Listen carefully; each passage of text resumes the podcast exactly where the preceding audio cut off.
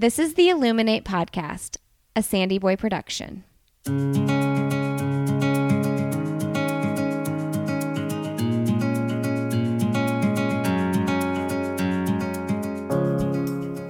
Each week on the Illuminate Podcast, the hosts will bring you insightful conversations and stories of people who are illuminating their own lives through their business, work, community, family, and world.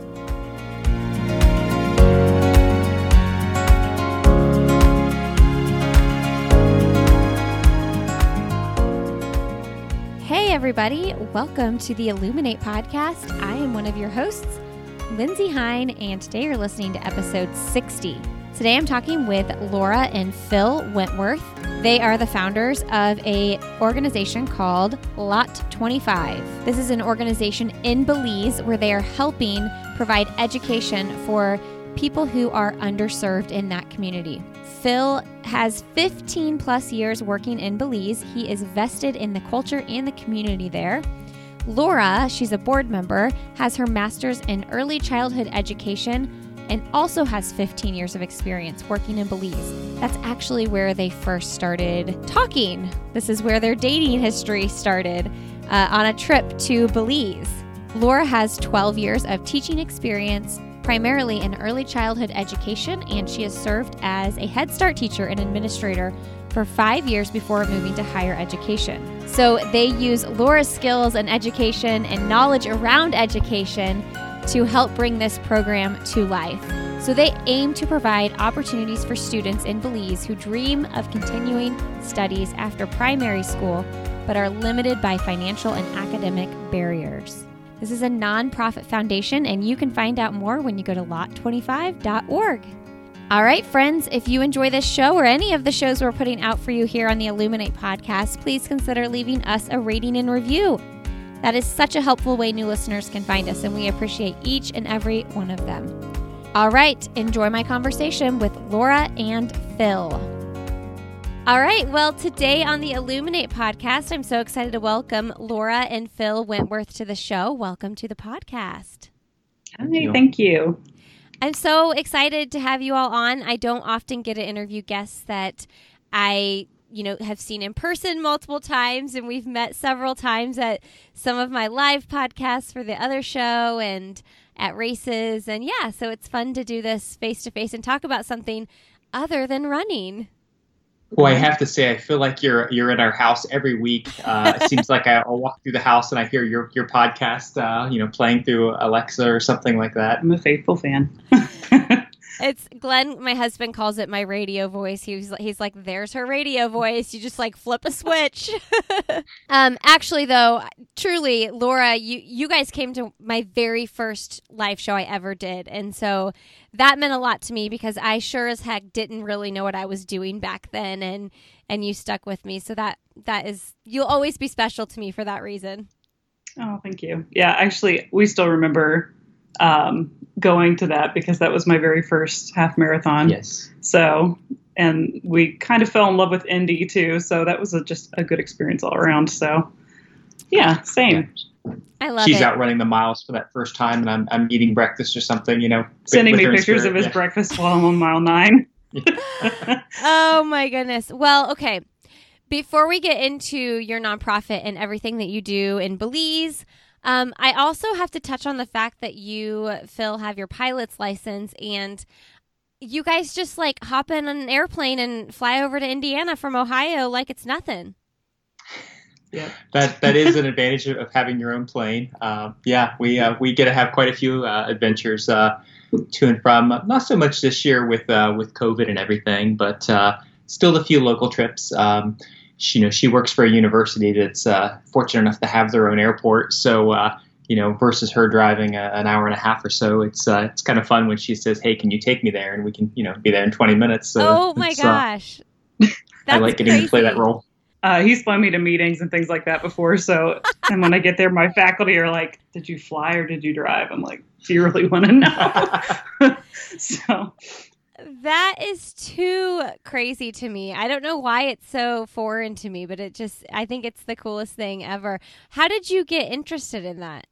Oh well, doesn't every you know every boy at a, a certain age wants to wants to fly? Um, but uh, no, I uh, I think it started off. I wanted a pair of Ray Bans, and I uh, I think it was the the Aviators, and I realized that if you know if you're going to have one of those, that uh, you know you're going to have that set. You, you've got to you got to do the full thing. So Gotta have um, a plane to go with it. right. Uh, Apparently. no, it's it's it's something I you know I, I always wanted to do it. Um, it's just one of those you know life usually starts time money um, all comes into it and uh, it just reached a point where where it was time and uh, Well, and Well- also you went for a run one day and you went past the airport. this is true so we had i guess full disclosure we had been in our new house for maybe like three months and you know you're just you're kind of learning the trails learning where everything's at and uh, went for a run and, and discovered that there's this an, an airport that's literally a, a mile and a half from our house who knew um, meant to be. yeah and, and, and you know that was uh, I stopped and asked if they yeah kinda gave lessons and and he signed up. I mean, like a week later. So how long? How long do you have to take lessons before you're officially a pilot? So they go by hours. Um, so to get um, to get your private pilot, um, the minimum requirement they say is, is 40 hours. Um, I think in the United States it's taking closer to 60 or 80 for for a lot of people now. Um, but essentially, it's you know you'll do a, a lesson that's an hour, uh, usually an hour a week, sometimes two hours a week. Just depends you know where you're going. So it uh, I think for me it took just a, a few days shy of two years. Okay. Wow. I was just doing, you know, doing it once a week or so, once every two or twice a week. Um, and yeah, you reach a point where I think the commitment part for us was uh, was still still in that training phase when I decided that um, how was it? I think I was at um, I think I was out to we went out to lunch. We went out to Panera Bread and um, we're we're having casual conversation. So honey, I bought an airplane. And- and yeah, she looks at me and she goes, "That's okay. I bought a couch." so, Couches aren't cheap either. no. but and it was funny because I was just like, well, you know, we really needed a new one, but I guess it kind of leveled the ground there. So I will say, in full disclosure, I never realized. So, so for the rest of my life, apparently, I, I'm not allowed commenting on the cost of anything. Um, a No, purse, no, you're not. Nope. I'll always get this this famous tagline back. like, you know, how much was that airplane? You Yes, know? yes. And he's like, okay, I won't even question the purse in your hand or whatever it may be. yeah, but I feel like it was you guys that told me like a private, a little airplane like that, like a little two seater like that, doesn't cost any more than like a, a new car. Yeah, I mean, true. uh, there's a lot. I mean, there's a. It's it's kind of um, a. Um, I guess just a lot of people are just there's a mystery behind it, and, and really getting into it. It's it's like owning a boat. I mean, there's Yeah. there's maintenance upkeep, there's the cost of, Mhm. of the plane, but uh, it it is very affordable if someone wants to do it. Yeah. Oh my goodness. What's the furthest distance you've ever flown? Uh, I think we've gone down. We live in Ohio. We've gone down to to Ocean Isle to Holden Beach down in North Beach, Carolina. Okay. What's the flight time in your in your little plane? Because like, is it much slower than if you were get, to get on like about about three and a half hours. Uh, three and a half, yeah, about three and a half hours to get there. Um, it's um, what is it, a nine, ten hour drive? Yeah, it's about 10 hours in the car? Do you sleep, Laura? all the time. You do. I don't know how she does Yeah. it.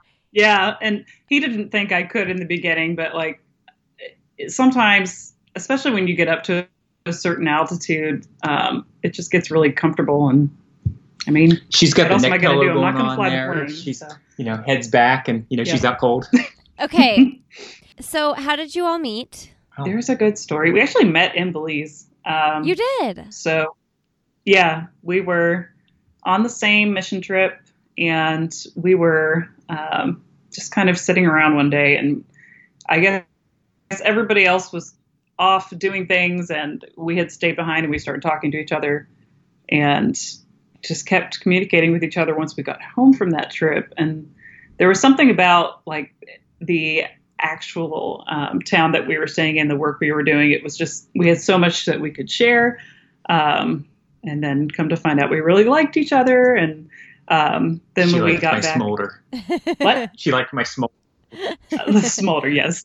Uh, and, and so he just he kind of uh he came over with like the leftover. I don't know if this was like the weight of my heart was through my stomach or something, but he brought, brought these like leftover cookies that he had had. It. Yeah, I think I was leaving on a flight before you guys for some reason. Okay, yeah. Yeah, I was- he, I was he was like, "Do you want my fudge rounds?" like, okay. okay. So full disclosure, this me. was the Yeah, exactly. It's a this sign. this trip we didn't. You know, this was. Uh, had you been out of the country before? No. Okay, Mm-mm. so we both we were both new to being out of the country, and if you go back, so I, I was in my early twenties. I had the the world's pickiest palate, and she'd probably say I still do to some extent, but um, I was concerned about uh, what what could I eat in this Uh. foreign country. So I had went to the grocery store, and you know what is what does every like college age uh, guy get? You know, so you have your fudge rounds, you have your oatmeal cookies. You know, you, you, set yourself up, and uh, the um, I think throughout that week that that was uh, people when they started realizing I had that food, they would come by and you know ask if you know. He started to become like a human vending machine. So he was like, sure, have some. And I guess that might be how I initially made contact. But um, I don't know. I think after that, I was, you know, he's actually a pretty fun person. But we've known each other since we were teenagers. So, but we really didn't consider Oh. dating until like college. So, we, I think we floated around the same circle of people, but really didn't know each other. right. Okay, so you knew of each other. You were were you from the same hometown, and then but you actually got to know each other on that trip. Yeah. Right. hmm Okay. And so what's so cool about that is now you all have a nonprofit in Belize called Lot 25. So that's a pretty interesting part of your story that you actually got to know each other in that community and now you're living out like another passion together there. So tell us how it came about and what is Lot 25? Um, so we actually initially that first trip, um, we came back a couple of years later because we made some friends. And when I went on the first trip, I didn't really know how I could contribute, and I was a uh, education major halfway. It was like a house building trip the first time, right? Like it was building like almost like a Habitat for Humanity. It was building houses. Right. the first So, and I'm not really good at that kind of thing. I just knew that maybe there was something else I could be doing that would be helpful. Um, so they said, well, why don't you go volunteer at the school for a little while and just see if there's something that you could do there. Uh, and so I thought, well, this is a good opportunity to get some experience as a teacher. And we ended up making a lot of connections and finding out that this school was pretty high risk in terms of um, students graduating and uh, just the home lives of the students were pretty hard overall. Um, and just we both found ourselves wanting to come back so that we could continue to help because they really didn't have any other source of outside um, assistance. And so we made another trip in 2006. Uh, we were engaged at that point. Um, did basically the same thing, but we just kept thinking, you know, wouldn't it be great if we could bring a bigger group down here, like more of a service group? Um, we know that the teachers need a lot of resources, they need uh, financial contributions, things of that nature. So um, I was just kind of dreaming at that point what if I had a position as a teacher where I could actually bring my own students here? Oh, cool. Um, and so that was kind of where that started. And then a couple years later, um, I was hired through OU. And one of our requirements as a faculty member is to have um, some sort of a service to the community every year. And I connected with our study abroad office and started asking, how do you set up a course that goes abroad? And it wasn't as complicated as I thought it would be. Um, and we already had all the connections. I had the names and contact information for the principal and several different host families and teachers. Um, and that just kind of within a year or so, we put together a proposal and it was accepted, and we began to recruit students. Um, and I, I think we did, see, one or two two years before we started thinking about Mhm. the nonprofit. Because while we we had a very successful recruitment through OU and taking a good group, while we were down there, we were mostly um, supervising interns. They were in the classroom doing great work, but we didn't have time to do anything else. Like we were just watching them teach, giving feedback. Um, and then at the end of that trip, we were realizing, you know, people were coming forward while we were there. So families would approach us after hours and say, you know, we really need help with this or um, whatever the need may be, but it laid outside of education. And we thought if we had a nonprofit, we could potentially um, kind of fundraise for these situations and help also help students with um, tuition so that that's not going to be an issue. Um, And we started talking to some of our students who had gone on the trip. Some of them went repeatedly, so every year for like three years. And a small group of them, we started discussing um, what would happen if we formed like a board and through a foundation and we register with the state. And they said they were in. So um, they are fully graduated licensed teachers at this point, and they want to stay involved for the long term. So that's kind of how it was formed was through um, our connections with OU and through students um, who are now professional educators.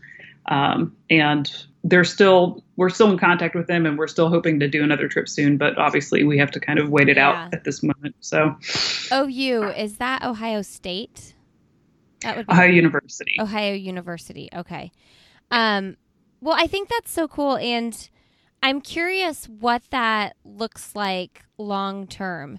Because, you know, I feel like, you know, people, you've probably heard people having lashback about like, oh, people go into these communities and build houses or do this and that, and then they leave.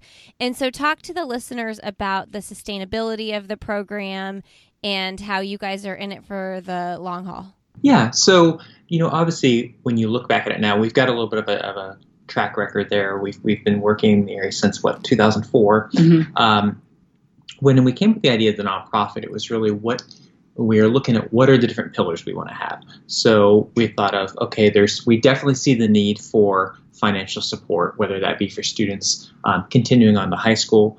Uh, right now, they finish around age 13 um, and then they're finished with the primary school and, and to go on to, to high school there's a, a cost associated with that. So we thought we could really make an impact with that. Um, supporting the a lot of times the schools um, you know it's a, it's a again it's a different world. The a lot of times the schools will just go without. So we realized that another pillar would be really how do we support those schools?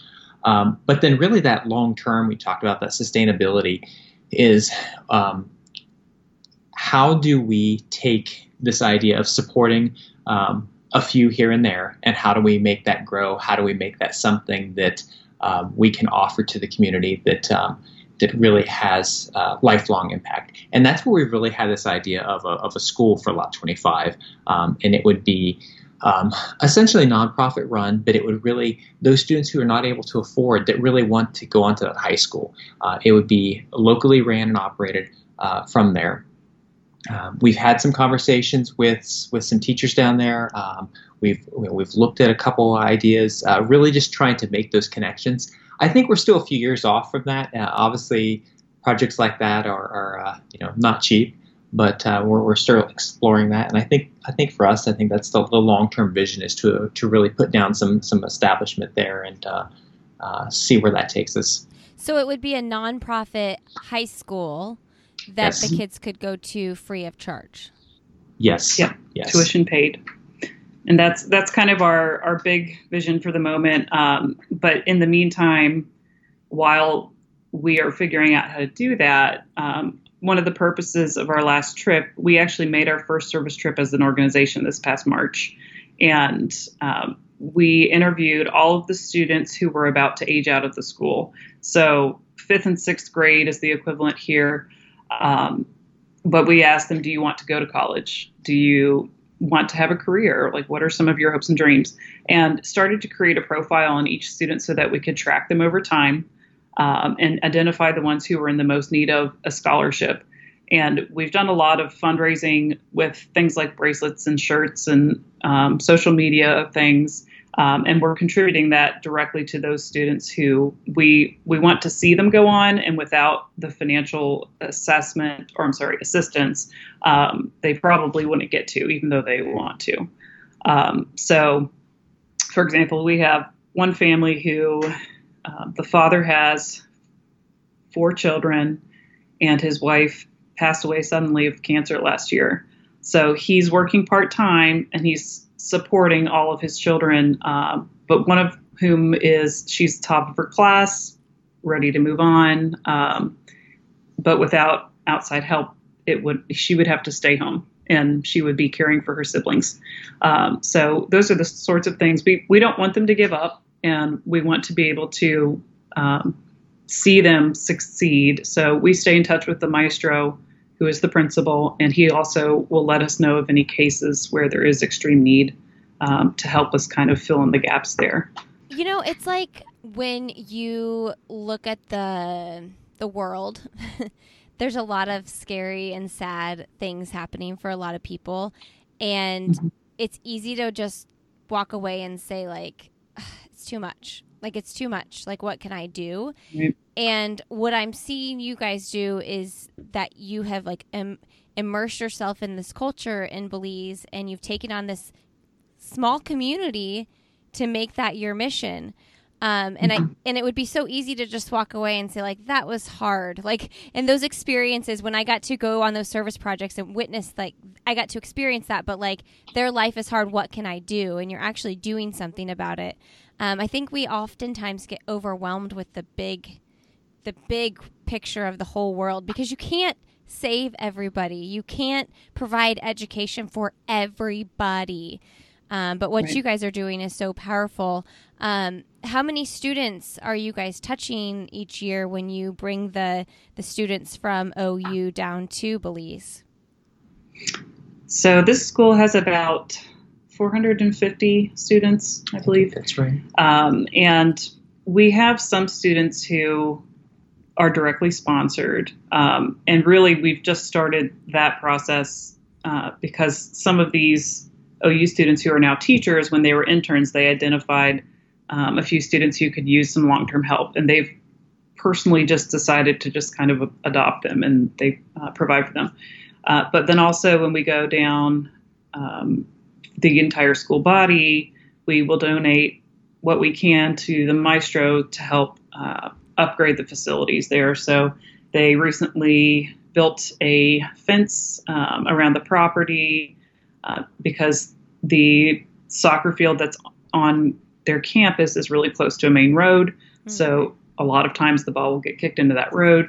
Um, the plumbing, the electric, the uh, internet, we actually didn't have internet about 10 years ago. They were pretty far behind mm. in terms of um, modern abilities. So um, Phil brought down a couple suitcases worth of wiring and some different tools, um, and he, worked really hard to make sure they were online.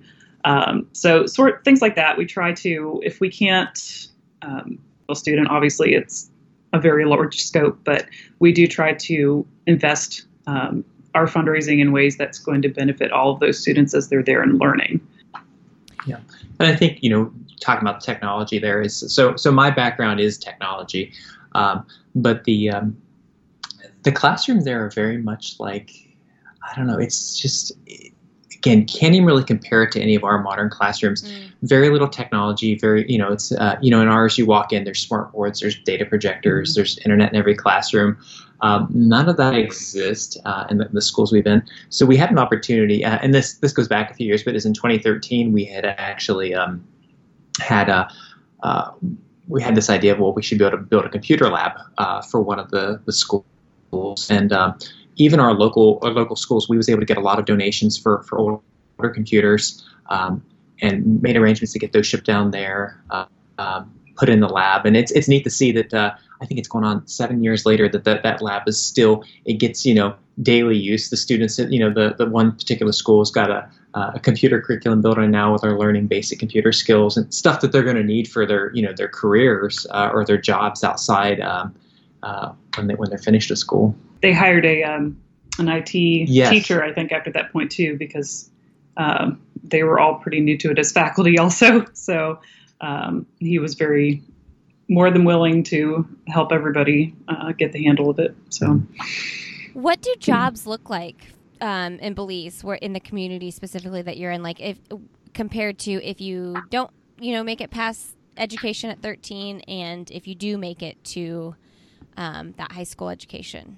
Yeah, so um, in the community we're in, we're in a community called San Narciso, and the um, the community it's a farming community. So sugarcane is the number one um, I guess you'd want to call it. Uh, it's, it's the most um, profitable, or I guess the most job opportunities. Yeah, yeah it's the number one trade down farming. there. Okay. Um, a, a, lot of times the, uh, the, the men or the boys, if they're um, they finish um, primary school. If they're not going on the high school, that's that's often a, a path for them. Um, the country's really had a big change in the last 20 years, though, where tourism, uh, I think it's tourism just in the last three years has overtaken sugarcane as the number one uh, GDP. So, um, and that is that's not on the mainlands. That's that's out on the islands. Um, so when you hear commercials for like Visit Belize or Buy Belize, a lot of times they're talking about the islands. Mm-hmm. Um, so there's a lot of uh, tourism type of jobs that have really become available. Um, and I think the tourism as well requires a, a high school or a college level um, degree. Mm-hmm. Um, but or again, technical school training. Yeah, mm-hmm. yeah. So there's there's a few islands surrounding Belize that are um, maybe like a two hours by boat, or uh, they actually have little regional airports on each island that will connect. Um, but San Pedro Island is one area where many of the students they will go there uh, with their families on the weekend because it's even though it's very touristy on the outer edges, um, it's affordable to natives uh, because it's still in Belize prices, and they a lot of them will start to think, well, this is what I'd like to do. I'd like to, you know, have a tour boat or whatever it may be. Um, and there's a lot of, like you said, there's a lot of attractions actually that a lot of Europeans, a lot of um, Americans, generally that's the majority of people who come, um, but they can get. Uh, there's a lot of opportunity there within that island. So. And I think those who, you know, those at the high school or college uh, degrees, there's, a, I mean, just as a lot of opportunities, uh, just like here. So there's the banking, mm-hmm. business, mm-hmm. accounting, um, you name it. There's there's opportunities for it. Communications and even IT have really been growing down there. So uh, we've, you know, again, we've been doing this long enough. We've seen some families and some, some um, ones actually grow up there and, have had you know they've their school schooling had been sponsored and um, they've gone on they've got great jobs um, boy some of them travel a couple hours a day by bus to wow. get to their jobs yep. so makes for some long early. days for them but uh, yeah there's there's there's opportunities down there and and I think for us the, the education seems to be key to really opening up a lot of those opportunities um, and, and, obviously having the the university background I think that's really uh, where a lot of that stemmed from is realizing that so, and on the flip side, though, if they don't complete a degree and they don't go on to high school and what we call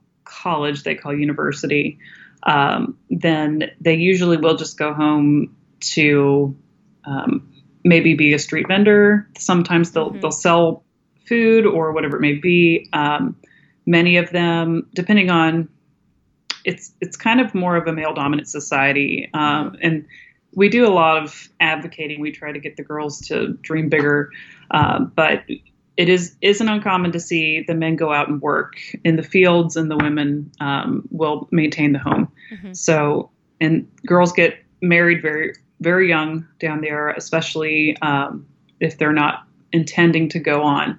Um, and we've seen recently there's a couple of hotels like where we stay. We are inland when we were visiting, and most of the staff there are girls that are about 16 or 17 years old. Um, so they may try to find a uh, part-time position in town, uh, but for many of them, if they're living in the villages, their options are pretty limited. Talk to us about your background in education, Laura. I've been working as an early childhood professor for about nine years. And prior to that, um, I actually worked for Head Start here in our county. And I had kind of a, I really loved working for Head Start, um, but also at the same time, Phil was working for a community college. And I had been working towards a master's degree. And once I finally got that, um, he had asked somebody within their department um, my wife would probably be happy to adjunct. Um, and so I became kind of like I had two positions at the same time, um, and they began to merge. So they were sending me interns from Zane State to work at my Head Start center. Um, and I would have two classrooms of children, um, morning and afternoon.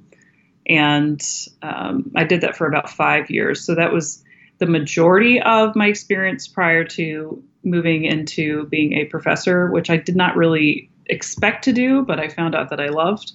Um, and that combined with my experiences of working with children in Belize, I started to just grow um, very fond of working with children who had exceptional needs or um, were in a high risk situation and just needed someone to kind of facilitate um, that help. And it turned into um, the opportunity through OU because they were looking for someone who was certified in early childhood, but also um, they were looking to open up study abroad options within the College of Education, and no one had done that as of yet. And I thought, well, that would be this would be a good opportunity to kind of um, maybe see if we see how it works. And um, we set up the first class, and after that, several other faculty members were asking, you know, how do we do this? And they were doing the same thing. Um, but yeah, I think this this has been what 12 years since I don't know graduated 2006, but it's it's gone really fast. I'm trying to say I can't believe like um, the amount of time um, working with those children and now working as um, a professor has been. I've seen a lot of things that I didn't anticipate. Yeah, I mean, did you ever think that you would be able to combine the two passions? No, I never saw this as a possibility. And honestly, um, I mean, I hoped for it, but I didn't really realize that it was possible until uh, I was working with OU and I sat down and had that first meeting with the study abroad office. Um, and coming out of that meeting, I remember calling Phil and just saying, this is what they do and like this could be real. Yeah. um, and the goosebumps that we had from that feeling because we just have so many ideas. And when we brought that first group down um, honestly like in terms of recruitment we haven't had to work hard at all. Like when our students hear about the trip we might show them three or four powerpoint slides of pictures and they're in. Um, we had 12 people go the first time and that moment there was like a pausing moment where we had sent everyone off to their classes and the school bell rang and you hear them all start to teach. And i thought like Aww. like i'm getting all like emotional thinking about it because i was like this is literally what we have dreamed of doing for a decade and it it's in front of me. Um, so and it just you know from there it just kept getting more and more um, like more of our students they were like can we come back can we repeat this trip even though it's a course credit and like I, I don't care. That's fine. Yeah. How long do they go for? the first trip was a week, okay. and now now we're up to two weeks. Okay. Um, and they they do they're teaching from nine to three, and then we have some touristy things that we'll do um, on the weekends. Um, but they really just they want to be on on site and see those children as much as possible because the kids get an hour and a half lunch break, but so many of them choose to stay and they'll just sit with their teacher. Um, and they they keep coming back. There's something about this place, yeah. but they're also so loving and generous and like the most compassionate people you'll ever meet. So um, they give us all the food that they can possibly cook, and they would give us the shirt off their back, and we just can't believe um, how much they prioritize kindness and love over um, everything else. And so I don't know if that fully answers that question, but um, well, and I think the one thing about you know so us having, you know, going down there every year, um, we're starting to see some parallels. It's fun watching some of these students that have returned time and time again. Um, you know how how that village, how this this calling has kind of gripped us. You, you see that taking mm-hmm. fold and, and, starting to happen with a lot of these students. And uh, I don't know, there's something about that that feels very, um, you know, you can just again, like you said, sit back and just like that realization that how this is all unfolding. Um, you know, it's. It, it's a nice feel, feeling. Feel yeah. very blessed to yeah. to have seen such a big dream come true. And we always kind of joke, but also sincerely feel bad for the day before we have to leave our students. Um, but the teachers are all crying and they're all, you know, hugging kids and, um, because I know some of them are afraid they'll never be able to come back, but we tell them we'll always find a place if you, you know, want to provide some more service. So, so, what does it look like the week or two that they're there? Like the kids teachers that are in Belize, like what are they doing during that week that you guys have your student teachers in there? So, we um, place them basically it's sophomore juniors and seniors that will go um, and depending on how far they are in their education program um, sometimes those teachers kind of get a little bit of extra time to do whatever else they need to do Okay. um, and then the other teachers will stay with that intern if they're a little bit on the less experienced side and kind of guide them. Um, but depending on the classroom, we might have two interns in a room too to kind of support each other. But um, but yeah, And so, So- the purpose for the students, like if they didn't do this program, what would those students be doing for that credit?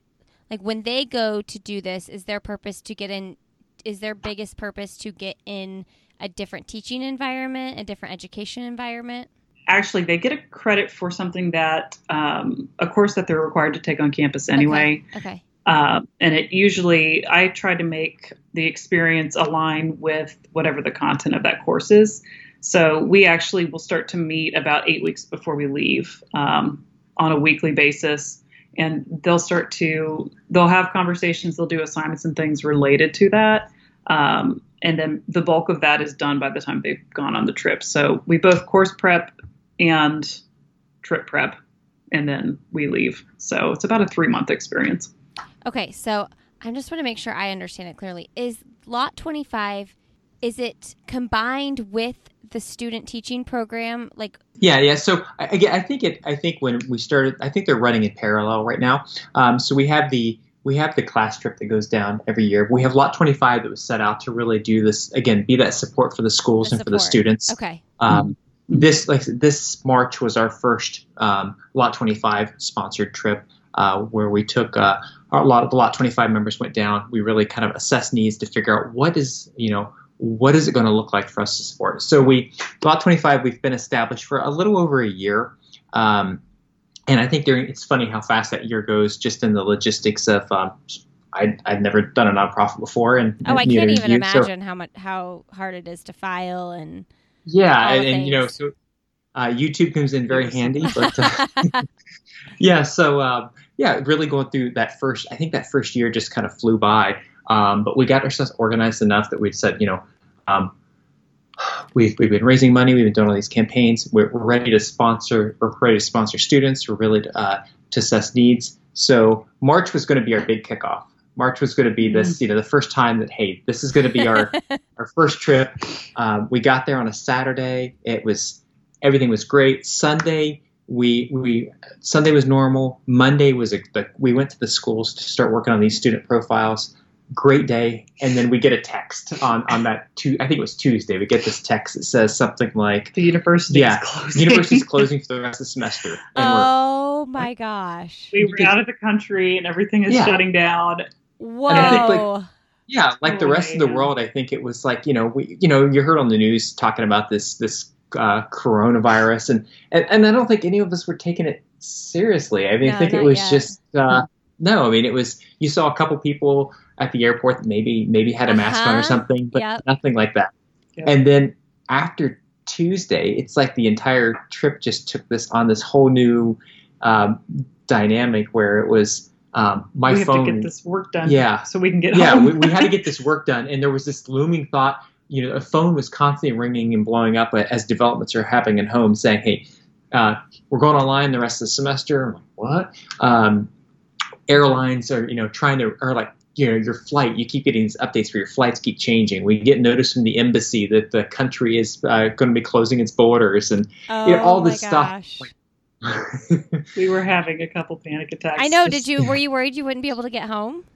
Yeah, I Yeah, very much. And I think that last, the last day that we were on site, we were supposed to come home on a Saturday night, and he managed to get on the phone with American Airlines on like a Thursday evening and got us bumped up to Friday. Um, but it was starting to look like if we didn't get out, we were going to be stuck there. yeah, and I think they closed So- their borders like a day or two they later. did, yeah, within Um, 24 hours. Of. Wow. Yeah, it I was, didn't it was an realize you guys were down there at that time. Yeah, it Yeah. was. and, and and I think it was so. I mean, it was so quiet when we left. Like we had no idea this was going to explode so big, It or was- we never would. Kind of like in a week's time, everything was like, wait a minute, and everything just everything shut Yeah. down. Yeah. Yep. And, and and the world is already so different when you're down there. I mean, I think that all the all the, the, the schedules and the worries that you have in your, your daily life back at home are kind of fade away when you're there. Mhm. And then suddenly, like when we're, you know, you, you're always a little apprehension about apprehension about going home. Mhm. But I think uh, I think this time we didn't know what we was going back to. was your flight full? Uh, the flight was full. Yeah. Yeah. And- and, Everybody's you trying know, to get home. yeah, and you, you get Yeah. to the airport and suddenly the mood had changed. I mean, it was. I don't think anyone really. No one had a handle yet on was masks appropriate. Did Yeah. you need full decon How do suits? we I mean, you just protect ourselves? it was crazy. And we had a, a student intern down there who had, she was our first intern, intern as a result of the Belize program. She was going to teach all semester. Oh, cool. And yeah, and that was, it was really uh, exciting to see her be chosen for that. And then something through the cost program is what it's called. Um, she was placed there. She traveled on January 4th and she was supposed to stay till April. But the week we were there, she was told to go home. So Yeah. even though you know that was upsetting to her at least we were with her and i'm really glad for that because we all came home together Oh, that is good. Oh, wow. It was the first intern that was going to do a full long semester. Yeah, Okay, so you guys really like you're a year in, but you really like right as things are starting to take off, COVID hit, and you're kind of, yeah, okay, now I'm seeing it more. Okay, so I'm seeing what you're saying now. Lot 25 goes with the program so that in lot 25 provides like the resources and extra financial things that the the student abroad program's not providing. You're providing the student Yes. abroad. It's like goes hand in hand. Okay, so when you go down with a student abroad program, you can provide these other resources. so they're separate. Yeah. And they're mm-hmm. separate in the sense that there's not they're not they're not affiliated in any way other than it just we happen to be You're connected with going. the school. Okay. Yeah, Right. we're going. The lot 25 was meant to be separate. Uh, we, we, we certainly see the needs when we're there as students uh, or representing the university. So it, it's really been kind of great in, in that being a theater per se, where you can we recognize the needs and then through the foundation on, uh, separately we can help out. That And we built- sense.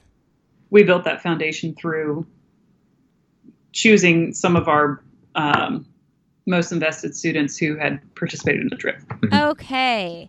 Tell us about the name behind lot 25. so it stands for um, so we're we're christian inspired. So it stands for the least of these uh, matthew 25 um, and the verse just talking about whatever you've done to the least of me unto the least of these you have done for me.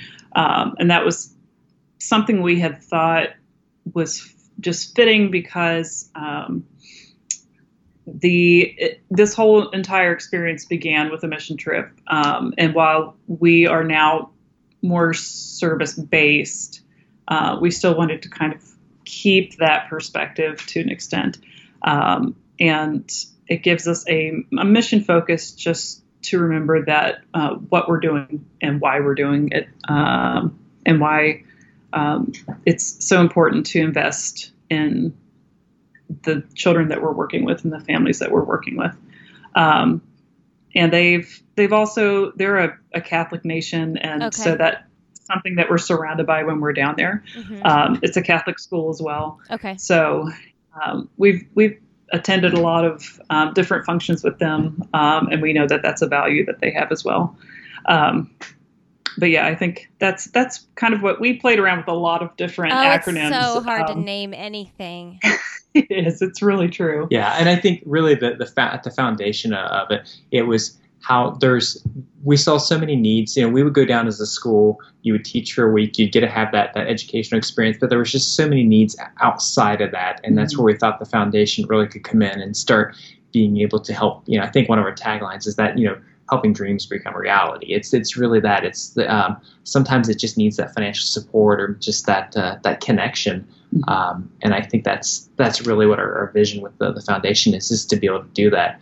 Um, we talk about you know when it comes to how can we help. I mean, um, so a typical after they graduate, if they want to go on to university, high school, uh, it's roughly around um, that's around five hundred dollars a year American. Uh, I think four four ninety somewhere around there, and that varies depending on the school you're at.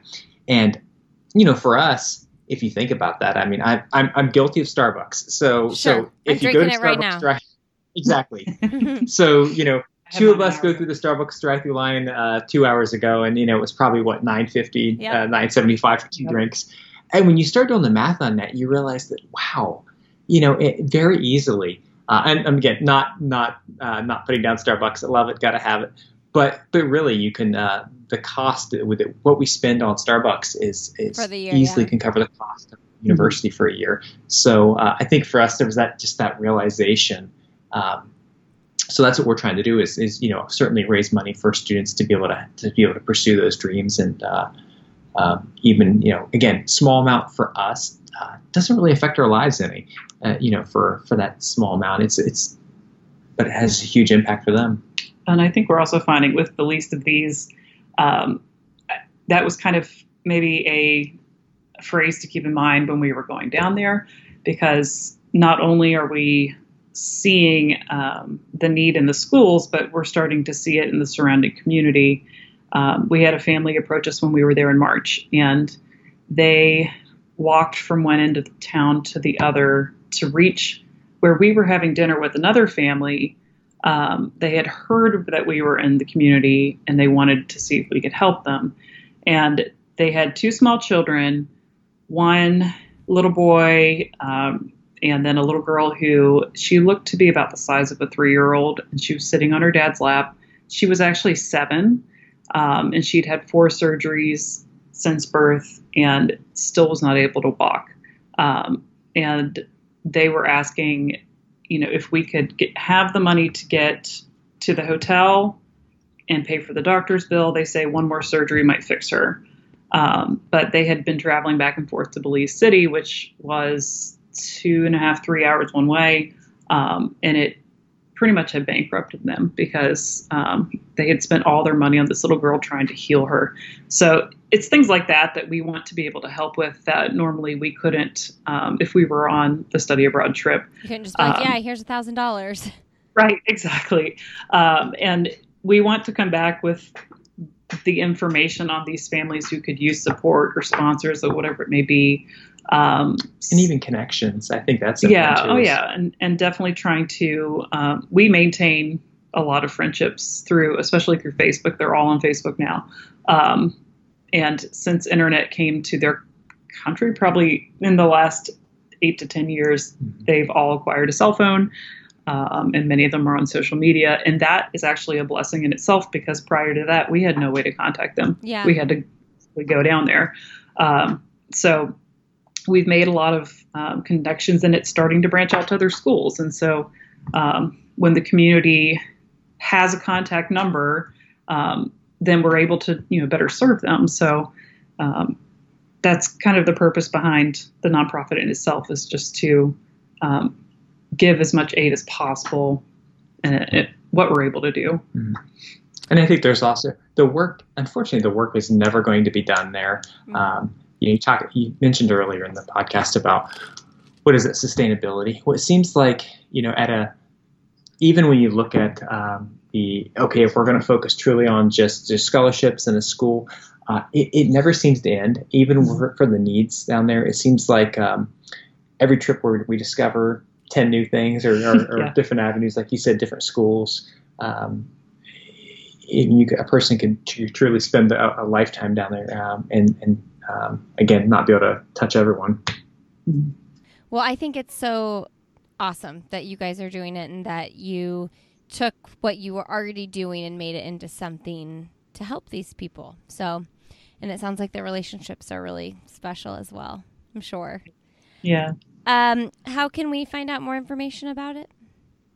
So we have a website, lot25.org, uh, and it gives kind of a uh, rundown of our entire uh, memberships, uh, or not memberships so much, but board members, um, and how to sponsor, and then also just the current projects uh, that we're working on. We're hoping to put up um, some student profiles in the coming months. And when we originally went down in March, that was our intent was to build up the website. Um, so as COVID progresses and everything, we're hoping that we can um, eventually sponsor those students. They're not in school right now, mm. um, but when they go back, they will still need the help.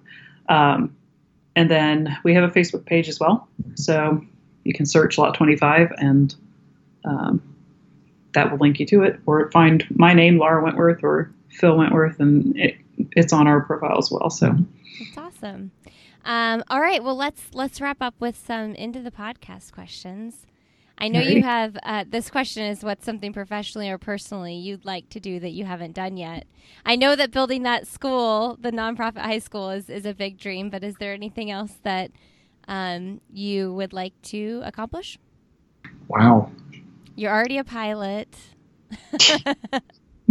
His are all checked off. So we could add scuba to that. I don't know. he has been talking about getting his scuba certification. You've started a uh, nonprofit. Uh, You've done a lot. yeah, I know. I know. I feel like, um, I don't know. And this is probably just goes back to running. I want to complete that marathon. Oh yeah. I want to get it done. So you will.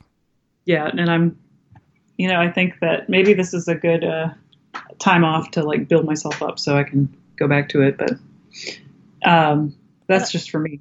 It'll happen. Boy, um, you know, unfortunately, I, I, tend to. It's just some days I wake up with new ideas, and uh, and that they're just kind of stuck there and want to pursue them. So uh, maybe we'll call this the the off season we're uh, uh, contemplating right now. Don't don't have any big big ideas at the moment. That's unusual for him. I'll just let you know. Well, I, t- I took the answer when I said the school. oh, okay. Well, but I mean that is true. We do want to see that school happen. So, um, and then I don't know. I think I kind of like to retire down there. that would like be awesome. Yeah. Oh yeah, that would be awesome. Um, who is something or an organization or someone that you would like to illuminate on this podcast? We actually we sponsor. Um, I think we're just into student sponsorship, um, but we are sponsors of the little girl who lives um, and she is Dominican Republic, um, and she is through Food for the Hungry. Oh, okay. And so they are a really awesome organization because they go all over the world, um, and it's it's like thirty five dollars a month. It's mm-hmm. not bad, um, and they send us updates on her all the time, and it's just been really wonderful, especially when I'm sure things are even harder over there for her now um, to see the work that they do. So providing for school and for food and uh, making sure that those kids grow up well. What's the best, most recent book you've read? Best, most recent book. Uh, I actually just finished a James Patterson series. Um, I'm really into the Women's Murder Club. Oh. I don't know if I can make it into a series, but um, kind of concerning. um, I and that's the other thing that I always have blasting on Audible is uh, murder mysteries. But um, I'm really into that entire series, and he just released a book like in May, so that was great quarantine reading. Um, but yeah, I think I'm going to go with that one. You listen to a lot of podcasts. I, I do listen to a lot of podcasts. Uh, also, a lot of audible books, just just for long travels. Um, um, what did I most recently? Uh, one was called Flight of Passage recently, and it was by uh, the, it was a funny name. It was by um, I think it was by a gentleman named Rinker Buck, but it was a story of him being uh, 16 and uh, them taking a uh, yeah Rinker Buck. It was them taking a cross country flight. Imagine that. Um, and, and, him and his brother, ages 16 and 17, uh, during the 1960s, and, and, kind of the adventure that ensued. Um, I, I, really enjoyed that one. It was to me, I was like, that's that's the perfect movie. We got to make this happen. So he tries to get me to read these books about like uh, planes crashing and and being stranded in some mountain. No. Like, oh, yeah, I cannot. And My then he makes you get in his airplane with him. Yes, exactly. Like I need to I need to be in the dark. oh, that's funny. Um, okay, what's your one message to send to the world? Um, I really I really like the phrase um, be kind to everyone you meet because they're all fighting a hard battle, and I think that's true. Um, and it's sometimes hard to remember um, when you know from day to day we may be stressed out or um, maybe it, you just don't feel like necessarily you see somebody behaving in a certain way but um, always to remember that um, maybe what they need is just one person to be kind towards them wow i don't know if i can top that one um, yeah. that, that's what i was going to say uh, is it I think that's exactly what he was going to say. word for word. She read it off my card. Um, no, I think that's I think that's I, I, think maybe that's why it works so well for us is uh, just reflecting that kindness. Um, you don't know um, a person's uh, situation, um, or you know, from our we may have a perspective of boy that person's in a foul mood, or, uh, mm-hmm. or you know what's what's wrong with them. Uh, we we obviously don't know their story, and I think a little grace and kindness go a long way. Mm-hmm. All right, everybody. Thanks so much, Laura and Phil, for coming on the show. You all can find more about their organization, Lot 25, at lot25.org. And you can find us on social media. We are the Illuminate Podcast on Instagram, Illuminate underscore pod on Twitter, and we have a Facebook page as well. We would love to connect with you. Also, wanted to let you know we have launched a new show in the Sandy Boy Productions Podcast Network, and that is called why is Everyone Yelling with Lindsey Hein? This is a show where I talk with other parents and experts on certain topics in this whole crazy world of parenting. And my hope is that that podcast provides a community and a place where you can feel welcome and safe and supported in your own parenting journey. So check that out. Why is Everyone Yelling with Lindsey Hein? We also have the Up and Running podcast with Lauren and Abby, and I'll have another with Lindsey Hein, both running podcasts. We would love to have you check out the other shows in the Sandy Boy Network. All right, friends, I hope you're having the very best day, and we will see you next Wednesday on the Illuminate podcast.